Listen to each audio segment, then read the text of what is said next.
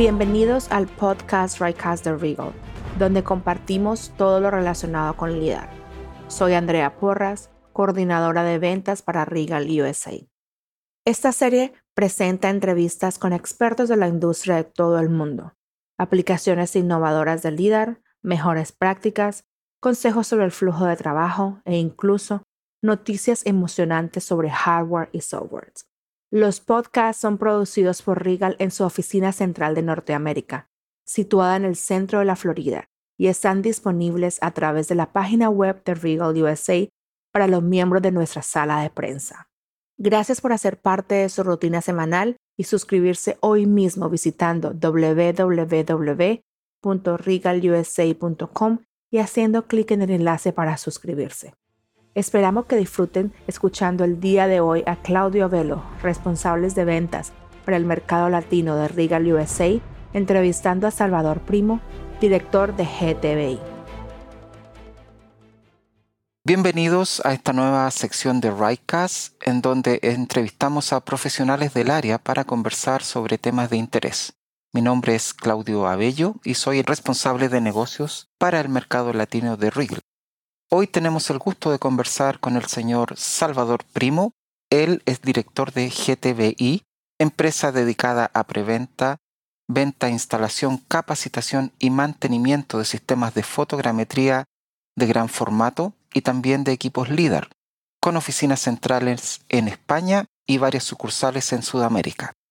Él es ingeniero geodesta y cartográfico de la Universidad Politécnica de Valencia, Master MBA por la Universidad Politécnica de Madrid, PMP Project Management Professional por el PMI Project Management Institute, con cerca de 25 años de experiencia profesional en el campo de la geomática, habiendo desempeñado puestos de desarrollador GIS, jefe de proyecto, jefe de producto, director de unidad de negocio, actualmente director general de GTBI. Salvador, un gusto que estés con nosotros. Hola Claudio, buenos días. Muchas gracias a vosotros por darme la oportunidad y a Rigel por bueno, dedicar este espacio a, compartir experiencias. Yo bueno, lo único que espero es que, que aporte a la comunidad y que sea algo interesante. Gracias. No, por favor, te agradecemos. Para comenzar, Salvador, quisiéramos que nos comentes cómo fue el primer contacto tuyo o de tu empresa con los sistemas LIDAR de Regal?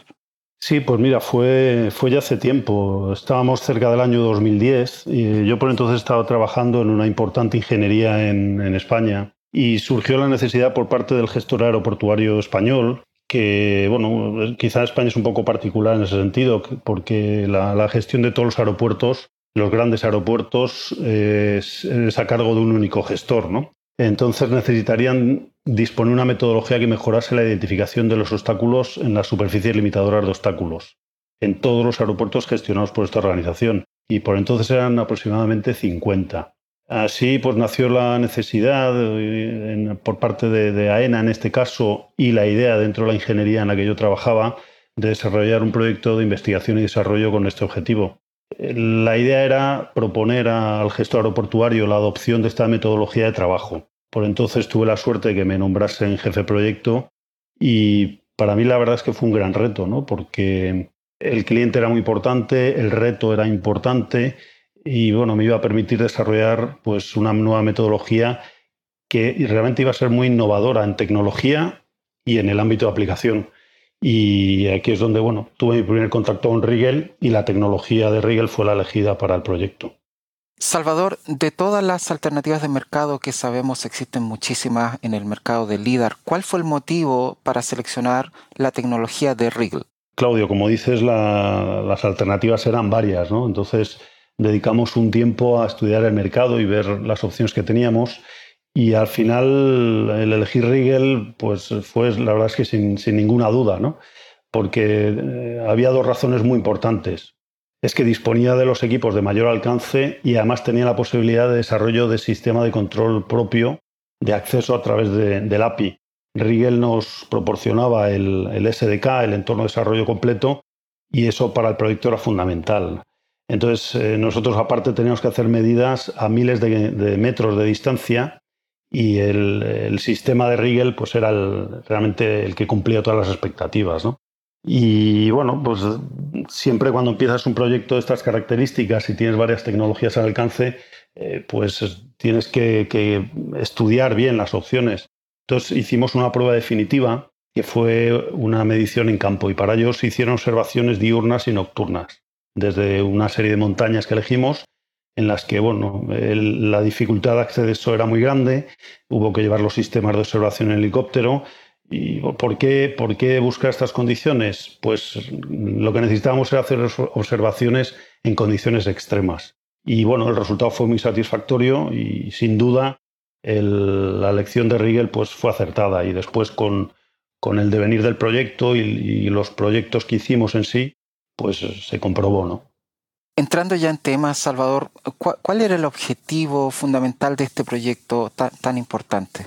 Pues por entonces, que como comentaba antes, era cerca de 2010, los aeropuertos europeos tenían mucha presión por ser certificados por la Agencia Europea de Seguridad Aérea. Es decir, ningún aeropuerto europeo importante se podía quedar atrás. Entonces, eh, en el caso de España, pues el gestor aeroportuario tenía mucha presión por, por establecer esa certificación, ¿no?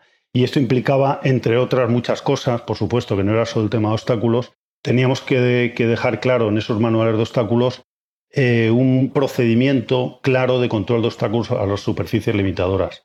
Eh, estas superficies limitadoras, para que se entienda bien, es una serie de planos en torno a todos los aeropuertos, que según las categorías de los aeropuertos pueden cambiar, eh, y estos planos han de ser controlados, de forma que se conozca todos los elementos que superan en altura y, que, puedan suponer algún riesgo para las operaciones de los aviones.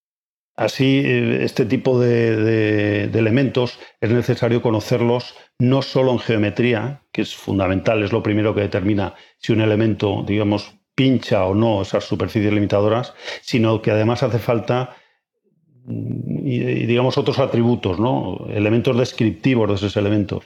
Entonces, en el caso de los equipos Rigel, eh, la elección fue importante también, porque además de la geometría que nos la daban con precisión y con seguridad, nos daban imágenes de cada objeto.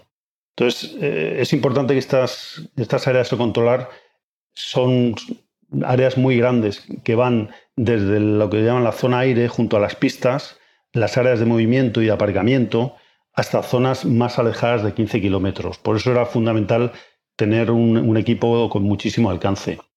Eh, y luego la particularidad es que en los entornos aeroportuarios existe muchísima presión antrópica debido a la actividad humana. Entonces aparecen construcciones, grúas, antenas, postes de publicidad, viales, luminarias, chimeneas, muchísimos elementos que, que es necesario controlar y a eso se le añaden los elementos naturales, especialmente la vegetación que cuando va creciendo, sobre todo en las zonas muy próximas a los aeropuertos, puede ser peligroso. Entonces, estos elementos han, de estar controlados si, sobrepasan cualquier superficie limitadora. Entonces, la idea era situar los, equipos Rigel en las zonas más críticas en torno a los aeropuertos y en el caso más extremo se podía producir el hecho de que fuesen sitios totalmente aislados, en, condiciones extremas, entonces no tenían ni suministro eléctrico, ni salvaguarda de inclemencias de tiempo, de vandalismo, no había conexión de datos alámbrica. Entonces, todo esto confirmó un proyecto multidisciplinario que fue de muchísimo interés dentro de la empresa en la que yo trabajaba y, por supuesto, le daba, o la idea era que le diese solución al gestor aeroportuario. Muy interesante, Salvador. Cuéntanos cómo se desarrolló el proyecto I y, en qué consistió precisamente. Bueno, pues Claudio, como, como hablábamos, es un proyecto que fue tremendamente completo en, en, cuanto a disciplinas de ingeniería. Tocó seguridad aeronáutica, desarrollo software, telecomunicaciones, por supuesto cartografía y topografía, que al final era, era el núcleo, o sea, la temática era aeropuertos, pero lo importante era saber de cartografía y de topografía. Y luego aparecieron todas estas casualidades y casuísticas que nos hizo llevar a un estudio muy, muy grande de todo. llevamos incluso a hacer estudios de suministro eléctrico, de mecánica para proteger los equipos, eh, pero todo eso al final estaba en torno al equipo Rigel. el equipo Rigel era el núcleo y a partir de ahí apareció toda esta temática. Em, por comentar un poco componentes de, este gran proyecto, pues eh, por ejemplo, hubo que estudiar las telecomunicaciones. Eh, podía ser que los equipos tuviesen que situarse en, lugares donde no hubiese cobertura de, 3G, 4G y ahora en el futuro pues, pues eh, el tema del 5G. Entonces había que ver en esas zonas aisladas cómo podíamos transmitir esos datos si nos hacía falta trabajar en tiempo real. También podía ser que no hubiese suministro eléctrico y hubiese que dejar los equipos mucho tiempo, con lo cual se hizo un estudio pormenorizado de los consumos del sistema. Se dimensionaron las necesidades de autoproducción de energía eléctrica en el caso de zonas aisladas también. Se diseñó todo un sistema carenado y calentamiento del sistema. Eh, había zonas que podían ser muy frías y podían pasar los límites de, funcionamiento de un equipo de estas características. Entonces hacía falta un sistema de calefacción y un sistema de protección. Y muy importante es la, la, plataforma software que se desarrolló. Se, se, pretendía poder controlar de forma remota todo, todo el sistema. Entonces se, se, programaban los escaneados, los ángulos, las resoluciones, el chequeado de puntos de control. Y aparte había que controlar muchísimos parámetros del sistema, como era la temperatura ambiente que había, la temperatura del equipo, si podía operar en esa temperatura, la apertura de mirillas, telecomunicaciones, suministro eléctrico. Entonces al final pues podemos ver que es un proyecto súper, súper completo, ¿no?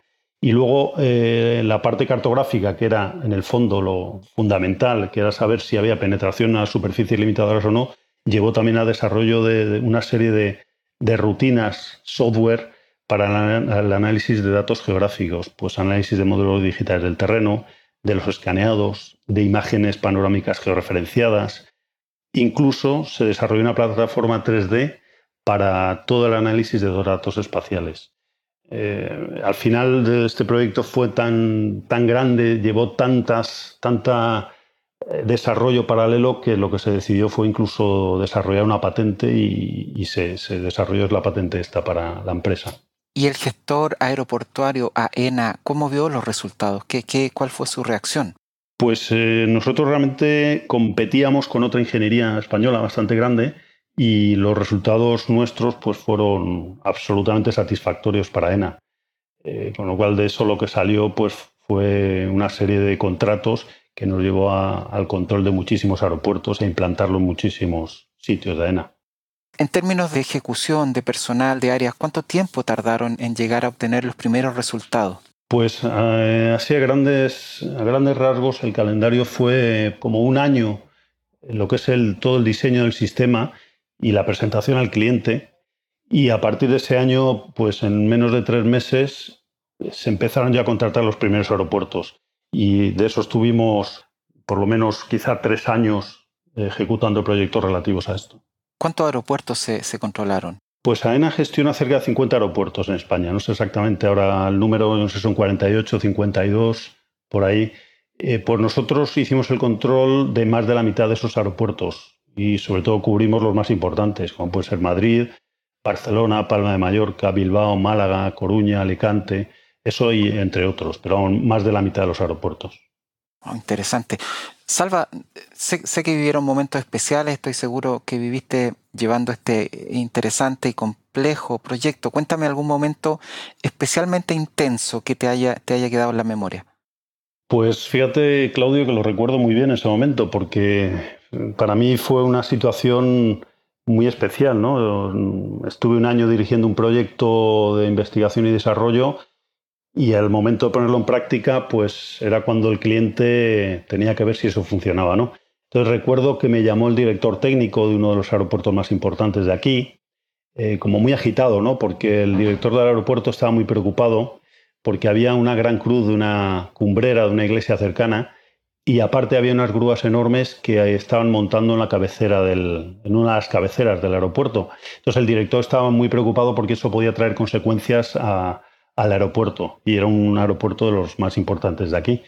Entonces tenían duda de, de la cota de estos elementos, porque si bien esos elementos estaban controlados, incluso las grúas necesitaban permiso especial para ser levantadas en la cabecera de un aeropuerto, eh, existían las dudas de si se estaban sobrepasando esas cotas. Entonces, recuerdo perfectamente que me llamaron, me solicitaron, por favor, si tenéis eh, ya esa información, necesito saberla ya porque el director está muy nervioso. Y bueno, pues el resultado fue que les di esos resultados, que yo pues casualmente lo habíamos tomado unos días antes, y el resultado fue bueno porque todo el mundo respiró aliviado, las cotas eran fiables y aseguraban que no había ningún problema de seguridad para el aeropuerto. Wow. Así que bueno, para mí fue un momento que me dio la mayor confianza que el sistema funcionaba. Correcto. ¿Cuál, ¿Cuál, fue el papel de Rigel entonces? ¿Cómo lo podrías resumir tú, el papel de Rigel en el desarrollo del proyecto? Pues nuclear, porque a pesar de que el proyecto tuvo muchísimo de estudio de telecomunicaciones, de mecánica, de suministro eléctrico, al final todo era en torno al, sistema de Rigel. El objetivo último era la obtención de coordenadas X y Z de elementos lejanos y espaciados además en un área que podía ser alrededor de 15 kilómetros en torno al aeropuerto. Eh, si pensamos que un aeropuerto de los grandes puede tener pistas de más de 4 kilómetros de largo, varias pistas, y nos llevamos 15 kilómetros a un lado y a otro, fuera del entorno del aeropuerto, el área era enorme, ¿no? Entonces, eh, la, el, el, papel de, del equipo Rigel fue fundamental. Si el, el, proyecto no habría podido llevarse a cabo, ¿no? Es decir, realmente los equipos de Rigel no tenían competencia ni en alcance, ni en precisión, ni en densidad, ni flexibilidad. Eh, y aparte lo del acceso del API y el suministro del SDK para desarrollo fue, fue clave. Todo era en torno a, al equipo Rigel. Interesante, Salvador. Gracias por compartir. Con tu experiencia y conocimiento del mercado, ¿cómo, ¿cómo, ves el futuro de LIDAR? ¿Cómo visualizas los siguientes avances? Hablemos de ideas de cara al futuro. ¿Qué, qué, qué nos puedes comentar, Salva? Pues fíjate, muy vinculado a, al proyecto este, que eran sistemas de tierra, sistemas que en un momento dado a lo mejor hacía falta que hubiese comunicación en tiempo real, mm, transferencia de una gran cantidad de datos. Yo creo que, por ejemplo, el desarrollo de la tecnología 5G en telefonía va a ser fundamental para este tipo de sistemas. Nos va a permitir tener sistemas muy, muy alejados de la zona de control y transmitir gran cantidad de datos. Y además una cosa importante, tener control en tiempo real y fiabilidad de que hay tiempo real, que eso es lo que el 5G va a dar. Aparte, vinculado también en los tipos de proyectos que yo he estado, quizás sería muy interesante todo el desarrollo de la inteligencia artificial, de forma que permitiese identificar elementos a través de las nubes de puntos LIDAR y fotografías asociadas. Se está desarrollando mucho, sobre todo en tema de fotografía, toda la identificación de elementos automática, pues si eso pudiese desarrollarse junto con datos LIDAR, yo creo que sería un avance muy importante. Gracias. Salvador, quiero agradecer a nombre de Rigel y mío por tu amabilidad. Ha sido una interesante conversación. Estoy seguro que va a ser escuchada atentamente por nuestros clientes y distribuidores. Muchas gracias por tu tiempo y tu disposición. Muchas gracias, Claudio, a ti, insisto, a, a Rigel también por esta iniciativa que me parece muy interesante, ¿no? A, a todos entonces los dejamos invitados a seguir visitando nuestro sitio web y enterarse de las últimas novedades de Rigel en LIDAR. A todos les envío un gran abrazo. Muchas gracias. Gracias por unirse a nosotros hoy. No olvide que hay grabaciones de Rycast Podcast disponibles en la sala de prensa de Regal USA. Puede escucharlas de forma independiente, reenviarlas a sus colegas o reproducirla en la próxima reunión de su empresa. Ustedes, los usuarios de Regal, nos dan las mejores historias para contar. Siempre apreciamos sus sugerencias, así que por favor, envíenos sus ideas o comentarios a communications.regalusa.com. Y como siempre, que tengas el mejor día al líder. Hasta la próxima vez, Andrea se despide. Gracias.